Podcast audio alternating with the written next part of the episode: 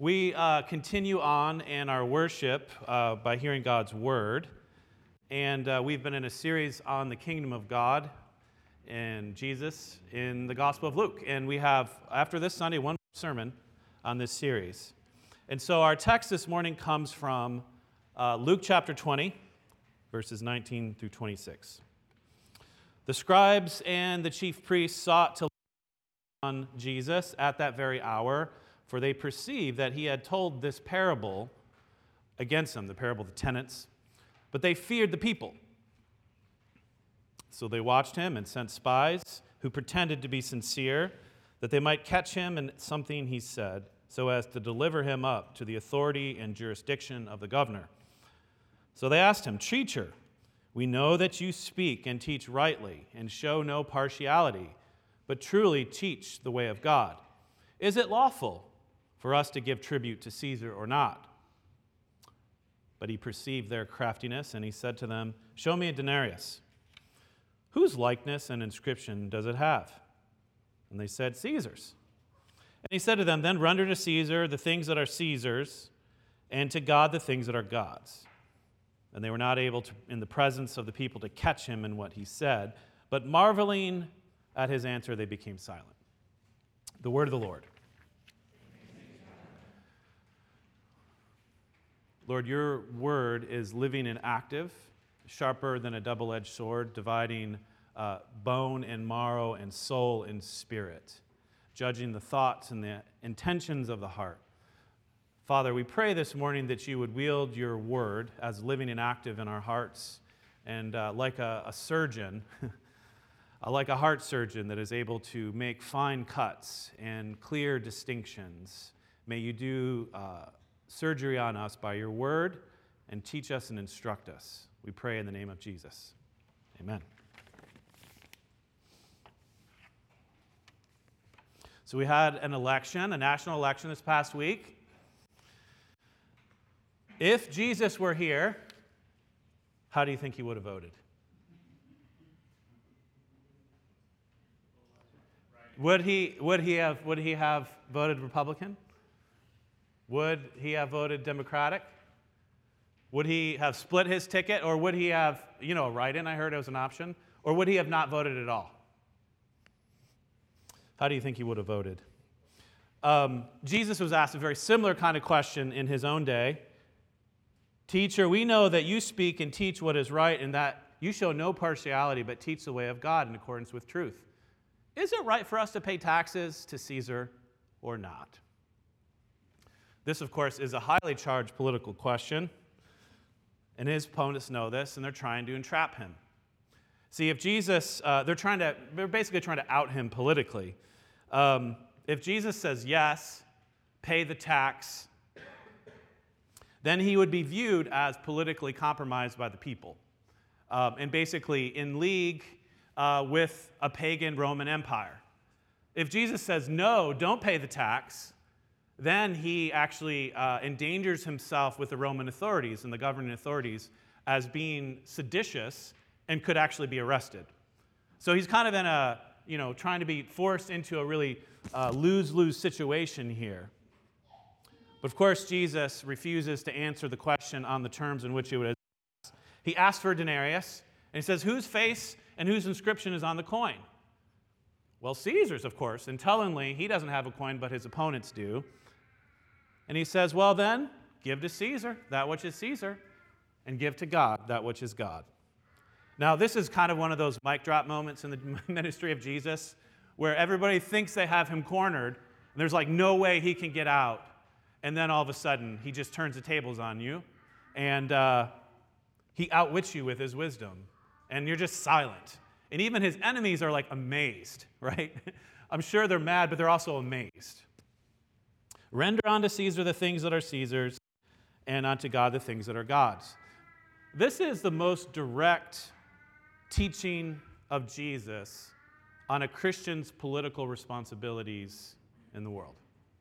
It is a very brief statement, but in this statement is contained a whole theology a political theology of the kingdom of God. And so this morning I want to explore you with you what this statement means and how it might apply in our own context.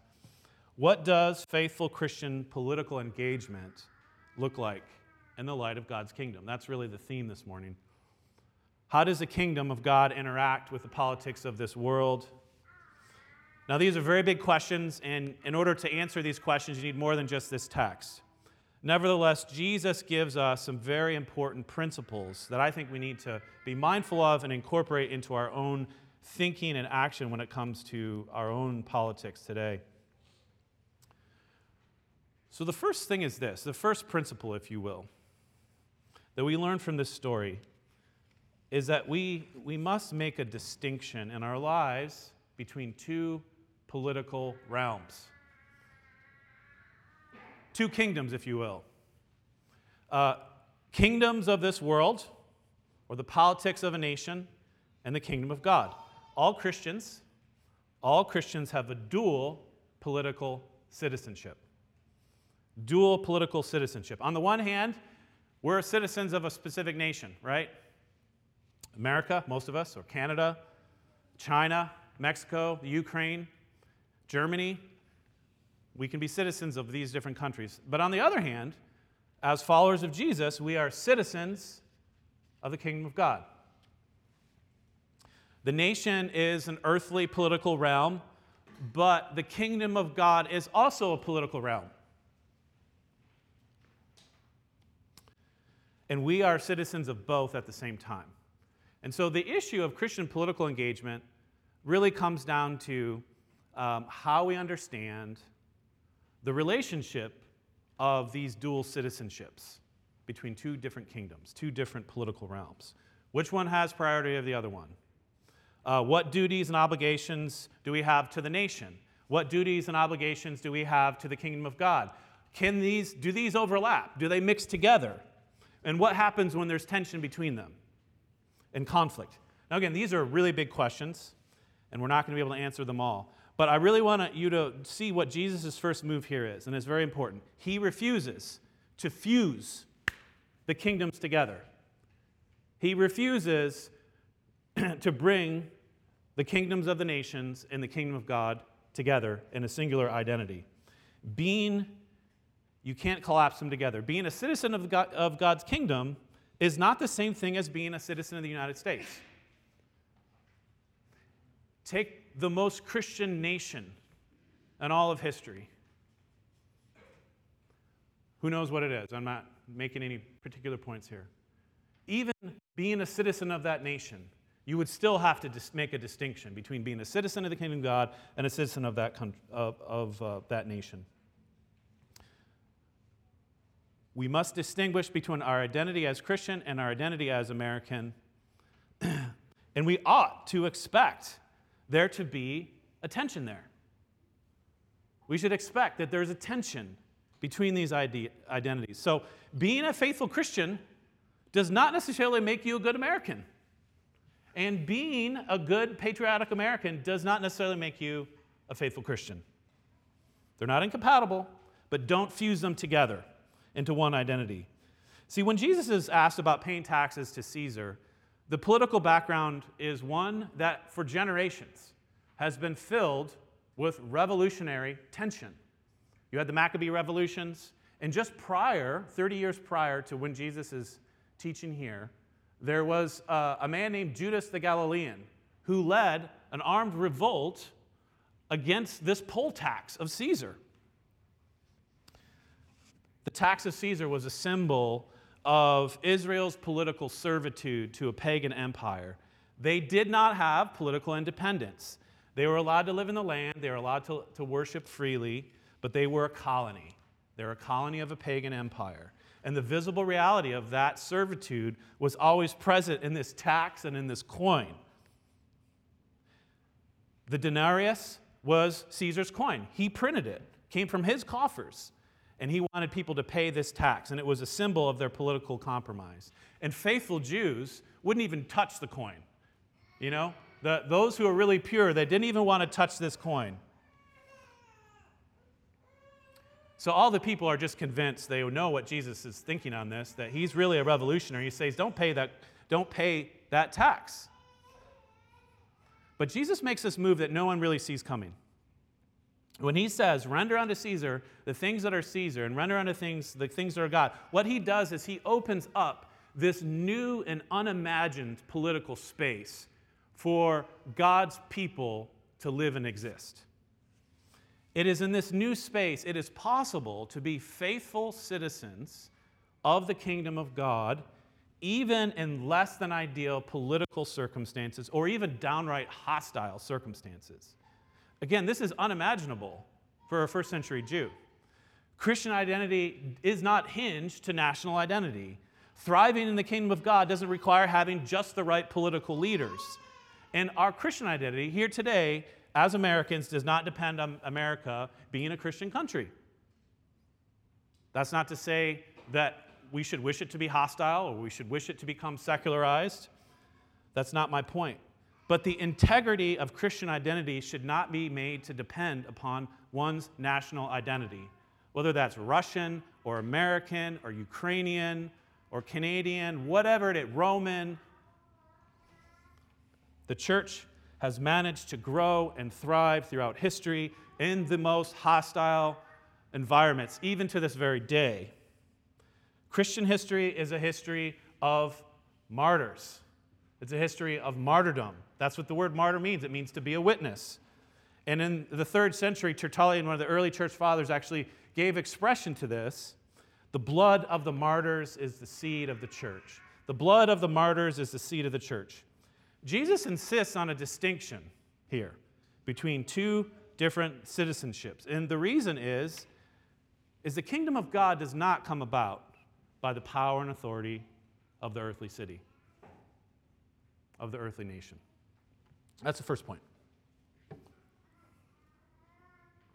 We have dual citizenship. And the second point follows on it. The second principle that we learn from this passage is that all issues related to earthly politics, such as the election that happened on Tuesday, are matters of secondary importance in your life. They are not matters of primary importance. They are not ultimate, they are penultimate. That word penultimate. It's actually a really helpful word to know. It means not ultimate. the second thing below ultimate. All earthly politics, all elections are penultimate, they are not ultimate. When Jesus says, render unto Caesar the things that are Caesar's, what he does is he recognizes there is a limit. There is a limit on what Caesar can ask of you and demand of you. Now, this is, of course, not how Caesar saw things. Um, the whole point of the poll tax was not necessarily to generate revenue and income, it was actually symbolic. You know, Caesar saw himself as divine. And on the denarius, which was Caesar's coin, uh, was an image of Tiberius Caesar, who was a Caesar at the time, and with the inscription that said, Tiberius, son of God. I mean, the, Jew, the, the Jews thought of this coin as basically pure idolatry, right? Caesar viewed himself as divine and that all his subject owed to him ultimate loyalty. And the tax was a symbol of that. And so Jesus asked, like, whose image or icon is the word in the Greek, and inscriptions on the coin? And the answer is, whose image is on the coin? It's a man. It's a man, it's not a God. And when Jesus says, give to Caesar what is his and give to God what is his, he's not so subtly saying, demoting Caesar from his throne of ultimate allegiance. He's demythologizing Caesar. He's saying, listen, he is he's a man, he's not a god. He's made in the image of God just like you. And his coin, it bears his image and he made it, so just give it back to him. But your ultimate allegiance, your worship, belongs to God and God alone. That's the highest priority of your life. Now, Jesus, what he does here is he sets a limit on what government and politics of a nation can demand of its subjects in terms of their ultimate allegiances. National politics, friends, are not of ultimate significance for the Christian, they are penultimate. And that's not to say they're not important or that they don't impact our lives or that we shouldn't care, but they are not ultimate. They do not advance the kingdom of God. They do not control your, your eternal destiny. they cannot threaten your citizenship in the kingdom of God, no matter what happens, however bad the ruler or the emperor. Now, every election, it seems, in the past decade that I can remember, I hear something like, This is the most important election of our lifetime. The future of democracy depends upon it. This is the most important election of our generation. I hear that every time. and my instinct is like, hogwash. That's not true. And again, it's not to say there's not really important elections. The reality is that electoral politics in America has taken on a kind of radicalism and fervor of that of religion. Every election seems to be cast as a contest for the soul of America. The nation's salvation or damnation depends upon who gets in office. And I see many, many Christians on the, on the political right and the political left getting swept up into this political religion. And so I, I just want to give you a couple signs or marks. Because, again, we're not always, we can't always see ourselves as guilty of doing this. But let me give you two things to think about. It will be signs that religion, that politics is your religion. The first one is this. One of the signs that politics has become our religion is when we view everything through a political lens. Everything's political. Everything's about power. Everything is about tribal identity. Whose identity is represented, whose identity is not represented, whose identity is being uh, marginalized, not ro- recognized. And increasingly in American life, there are less and less spaces in which the presence of the political is not looming over us. I mean, there's almost no place you can, you can turn or be or inhabit that doesn't have this sort of in the background, all these debates and and conflicts over identity and politics, you know, in businesses and social media and restaurants, universities, school boards. My goodness, a school board, one of the most fractious things in America today. Sports, neighborhood associations, even the churches. Sadly, the churches, as much as any, are being divided by um, political tribes and lines. And people in America are realigning themselves according to different political and tribal identities. And um, it's even invaded um, family into our family and our personal relationships. And I, I've heard so many stories in the past five years of people cutting off relationships and close friends over political views. Friends, If you have ended a friendship or a relationship over a political, differing political views, or if you, because you're so political, have alienated a lot of people in your life, your politics has become your religion. You're giving Caesar more than his coin, you're giving him your heart. and I think Christians, they need to resist the politicization of all of life, and we must seek to preserve partisan free spaces.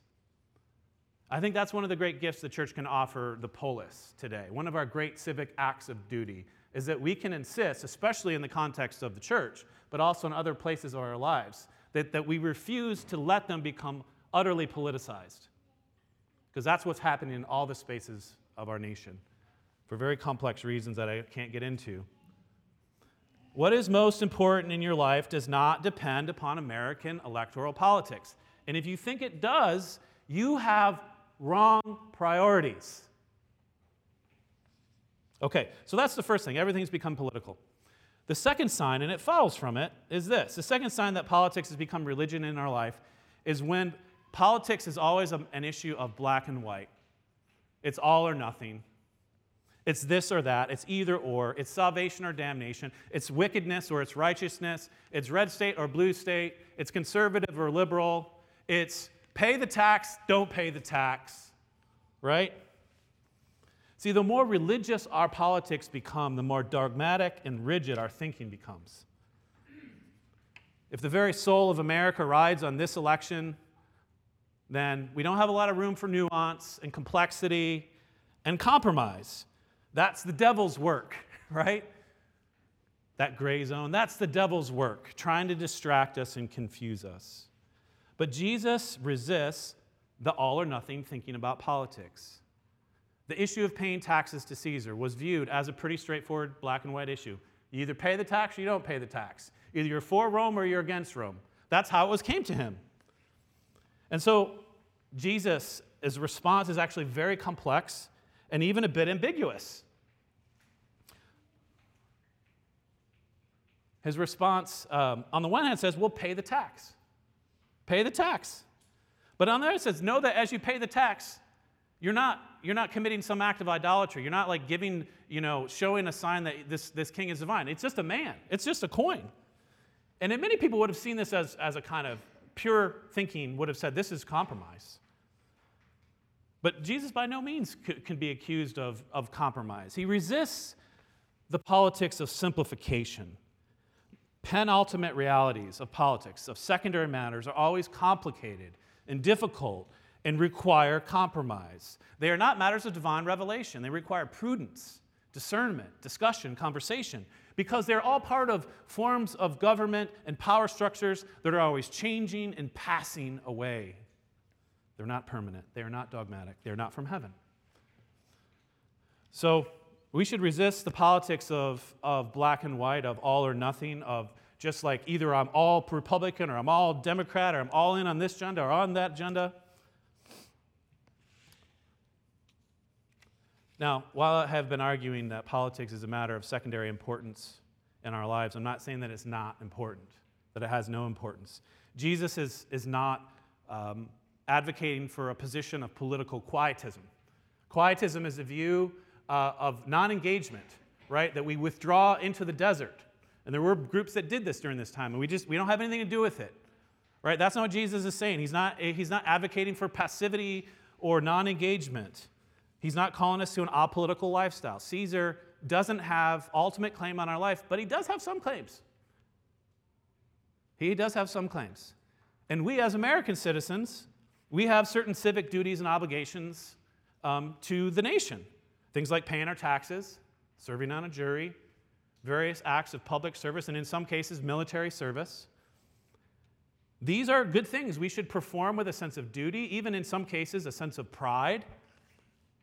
But understanding that our service to the nation as a good is for the common good of the nation, not necessarily the kingdom of God. It's possible to do these things as elected officials in the military in various forms and bear witness to the kingdom of God. But again, let's not say that we're working for the kingdom of God here. These are different things. And that brings me to my last point. The last principle here. Faithful citizens of the kingdom of God make the best citizens of the earthly city. Faithful citizens of the kingdom of God make the best citizens of the earthly nation. This is uh, really an argument that St. Augustine makes in his book, The City of God, which he wrote in the fifth century, right after the fall of Rome. And in that book, Augustine is responding to criticisms from Roman intellectuals and leaders that the reason that Rome fell was because of the Christians. They weakened. They weakened the nation. They, they weakened the empire. They were the cause of its downfall. And Augustine, he counters this argument. And he says, actually, it's not the Christians that were the reason the nation, the empire fell. Quite the opposite. It was the idolatrous nature of Rome and her lust for power and domination that was her downfall. He used this word I love libido dominandi, lust for domination. That's what brought Rome down, her libido dominandi. The Christians, on the other hand, are the best kind of citizens. Those they are citizens of a heavenly city. And they make the best citizens of the, of the city of man. Why? Because they have the right priorities. They are not motivated by the lust for power, the libido dominandi. They're, they're, rather, they're motivated by love. Caritas, that's Augustine's word. Love. Love of God, love of neighbor. They haven't made the nation into an idol of their tribal identity and future. Their hope is not in the earthly city as their ultimate destination. It is in the city of God, it is in the heavenly city, it is in the kingdom of God.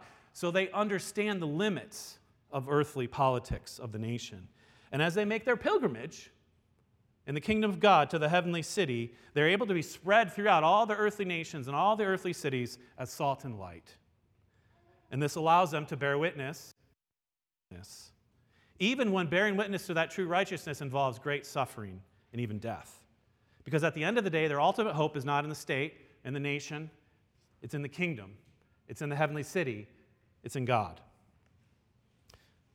Jesus, uh, Jesus, was, Jesus was not an, un, or a, a, an apolitical Messiah. Jesus was not an apolitical Messiah. The kingdom of God isn't merely some kind of spiritual reality that, that peaceably exists alongside all the earthly kingdoms of this world. The kingdom of God will always shake and rattle the nations. It will always shake and rattle all the earthly cities. Why? Because it bears witness to true righteousness and a true king. The presence of the people of God and the kingdom of God in any earthly nation will always reveal the, the idolatry, the libido dominandi of those nations. And they will be viewed as a political threat Jesus was a real political threat to the political rulers of his time, the religious rulers and the imperial rulers. And this is why he was executed. His death is a political death. Everything in his ministry points to this revolutionary political direction. Just prior to our story, Jesus has made his triumphal entry into Jerusalem, right? He's riding on a donkey and everybody is hailing him, King of the Jews. Blessed is he who comes in the name of the Lord. Then he goes into the temple and he cleanses the temple. He's turning over tables. He's saying, you know, out with the money changers. Everybody recognizes he has great power and authority. Everyone is certain that he's going to bring the kingdom. He's going to vanquish the Romans. He's a long awaited Messiah that will liberate God's people from political tyranny and bondage. And they're correct. He's going to bring the kingdom. He's going to bring revolution, but in a way that nobody could understand or imagine. When Jesus' opponents uh, ask about Caesar's tax, they're trying to figure out a way in which to put him on a political map. They're trying to find a way to locate him. And it's the same with the question who would Jesus vote for? Is he a Republican or Democrat? It's us trying to put him on a map. Are you liberal, Jesus, or conservative? Are you Republican are you Democrat? Are you, are you a centrist or an extremist? Are you a globalist or a nationalist? Are you pro Rome or pro revolution? Where are you, Jesus? But this question assumes that Jesus' power and authority must happen and be exercised within the same spectrum of political options that make up the political configurations of our world. It is to assume that when it comes to the kingdom of God, that it will come about by the same kinds of means and exercise of powers that other kingdoms come about. But Jesus cannot be fit into any political map or spectrum. Not in the first century, not in the 21st century. As the Son of Man, he is above. He is above all political maps. He transcends them all. He's not vying for power as you know, the nations do, as politicians do. His authority doesn't depend upon, you know, high polling. It doesn't depend upon the approval of the masses. It doesn't need a Caesar or a president to support and throw its weight behind him because the origin of his power comes from outside of this world. And it's ultimately not dependent on the configurations of power in this world for its effective exercise. The kingdom of God redraws political maps but it, it cannot be fit on a political map. It redraws maps, and it's been doing this for all of human history, but it cannot be put on a political map. Up until the very end of Jesus' life, this was very difficult for even his closest disciples to grasp. When Jesus is about to be arrested in the Garden of Gethsemane, uh, Peter, his apostle, he pulls out his sword and he cuts off the ear of the high priest's servant. And Jesus rebukes him Jesus rebukes, he says, Put your sword back in its place. For all who take the sword will perish by the sword. Do you think that I cannot appeal to my Father and he will at once send me more than 12 legions of angels? Peter, do you think I'm lacking in military power? I could snap my fingers and I would have legions and armies of angels at my side.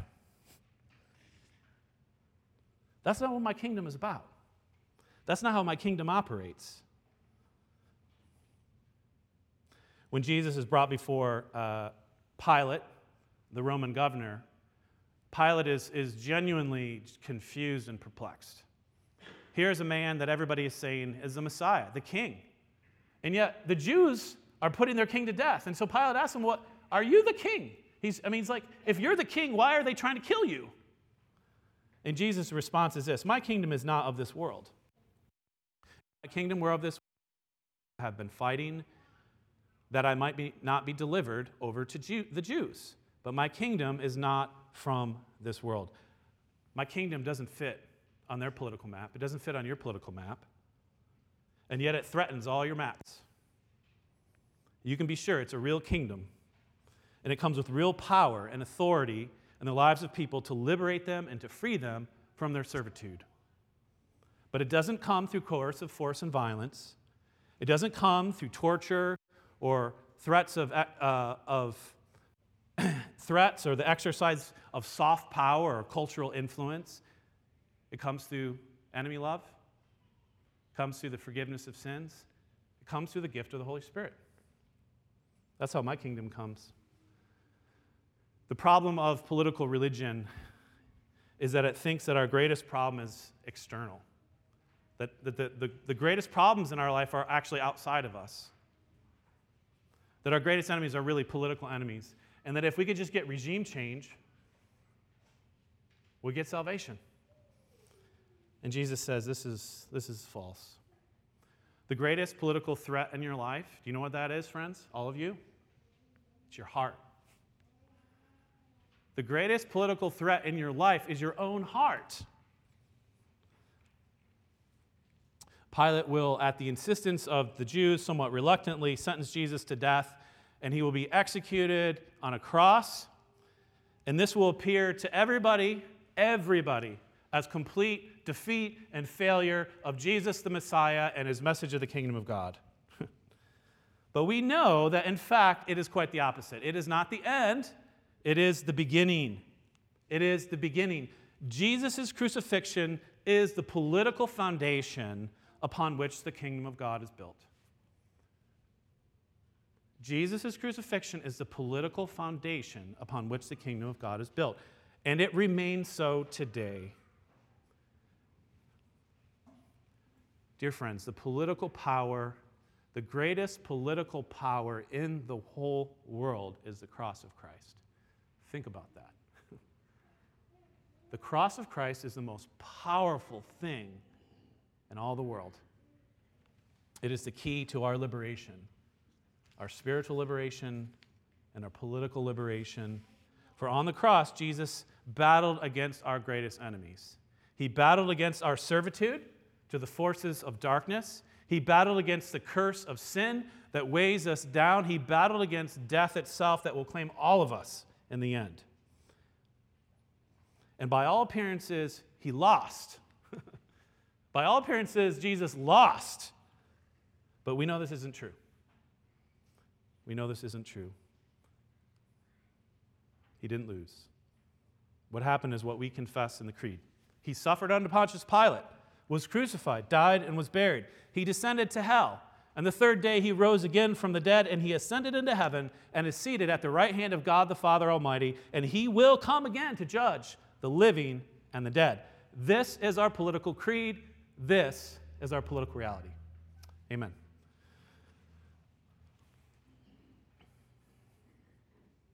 Father, we ask that you give us an imagination for your kingdom in our lives that you teach us what it means to be faithful citizens of, of the heavenly city, of the kingdom of God, and that that would reshape all of our priorities and our desires, and that we would, um, even in dark times, even in difficult political times, which indeed ours are, we would have hope, we would have joy, we would have confidence that you are the Lord, and that as the Lord, you will return someday to judge the living and the dead. Amen. If you would please stand.